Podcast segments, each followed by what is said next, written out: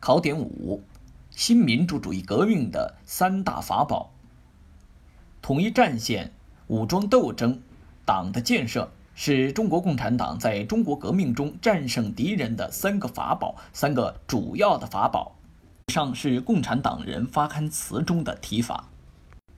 一、统一战线。第一点，建立统一战线的必要性。第一，是由中国半殖民地半封建社会的阶级状况所决定的。中国社会是一个两头小中间大的社会，两头小即无产阶级和地主大资产阶级都只占少数，中间大即最广大的人民是农村、城市小资产阶级以及其他的中间阶级。无产阶级单靠自己的力量不可能夺取中国革命的最终胜利。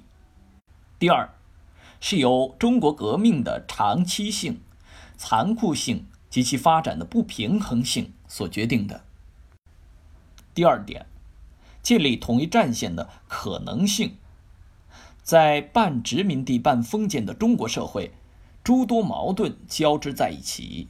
客观上为无产阶级及其政党利用这些矛盾建立和发展统一战线提供了可能性。第三点，统一战线中的两个联盟，一个是工人阶级同农民阶级、广大知识分子及其他劳动者的联盟，主要是工农联盟，这是统一战线的基础；另一个是工人阶级和非劳动人民的联盟。主要是与民族资产阶级的联盟，建立第一个联盟，才能实现党对统一战线的领导权；建立第二个联盟，才能掌握中国革命的全部领导权。第四点，党领导和建立统一战线的经验：第一，要建立巩固的工农联盟；第二，要正确对待资产阶级。尤其是民族资产阶级，在革命斗争中，要依据革命的需要，对资产阶级实行既联合又斗争的策略。正确处理好与资产阶级的关系，是最根本的经验。第三，要采取区别对待的方针，在革命进程中，要坚持发展进步势力，争取中间势力，孤立顽固势力的。策略方针，对反共顽固派采取既团结又斗争，以斗争求团结的政策，利用矛盾争取多数，反对少数，各个击破。在同顽固派进行斗争时，坚持有理、有利、有节的原则。第四，要坚持独立自主的原则，保持党在政治上、组织上。和思想上的独立性。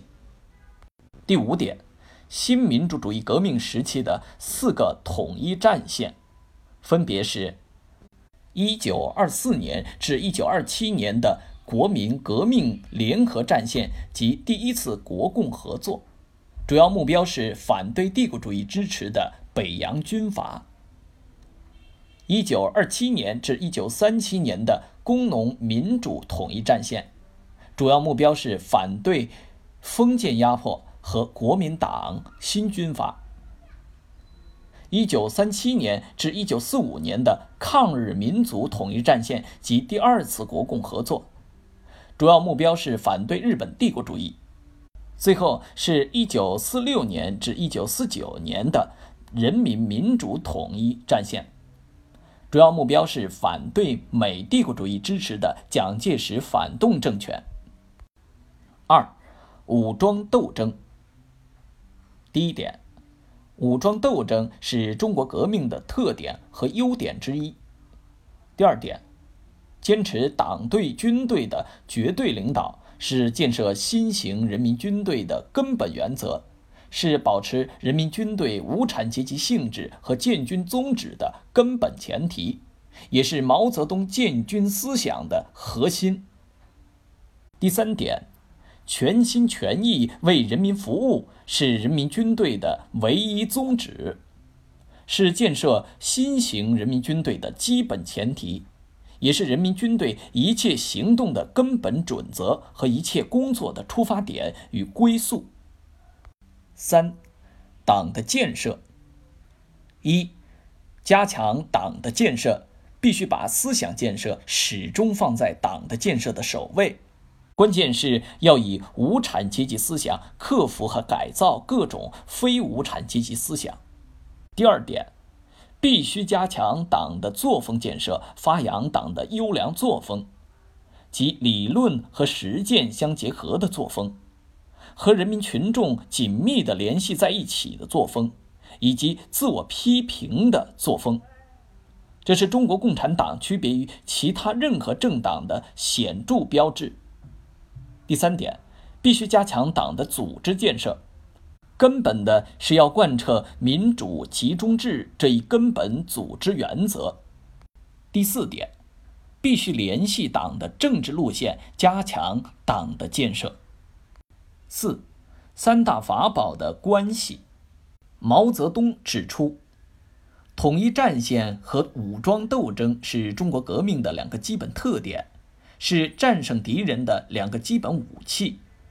统一战线是实行武装斗争的统一战线，武装斗争是统一战线的中心支柱。党的组织则是掌握统一战线和武装斗争这两个武器，以实行对敌冲锋陷阵的英勇战士。五、新民主主义革命理论的意义。第一。解决了在一个以农民为主体的落后的半殖民地半封建的东方大国里进行革命的一系列理论问题，揭示了近代中国革命发展的客观规律，极大的丰富了马克思主义的理论宝库。第二，指导党领导中国人民取得了新民主主义革命的伟大胜利。建立了中华人民共和国。第三，中国新民主主义革命的伟大胜利是二十世纪继俄国十月社会主义革命以后改变世界面貌的伟大历史事件。拓展与点拨：一、党内无产阶级思想和非无产阶级思想之间的矛盾是党内思想上的主要矛盾。不要把党内思想上的主要矛盾误解成政治上的主要矛盾。二，新民主主义革命时期，毛泽东把思想建设始终放在党的建设的首位。新时代党的建设，习近平强调把政治建设摆在首位。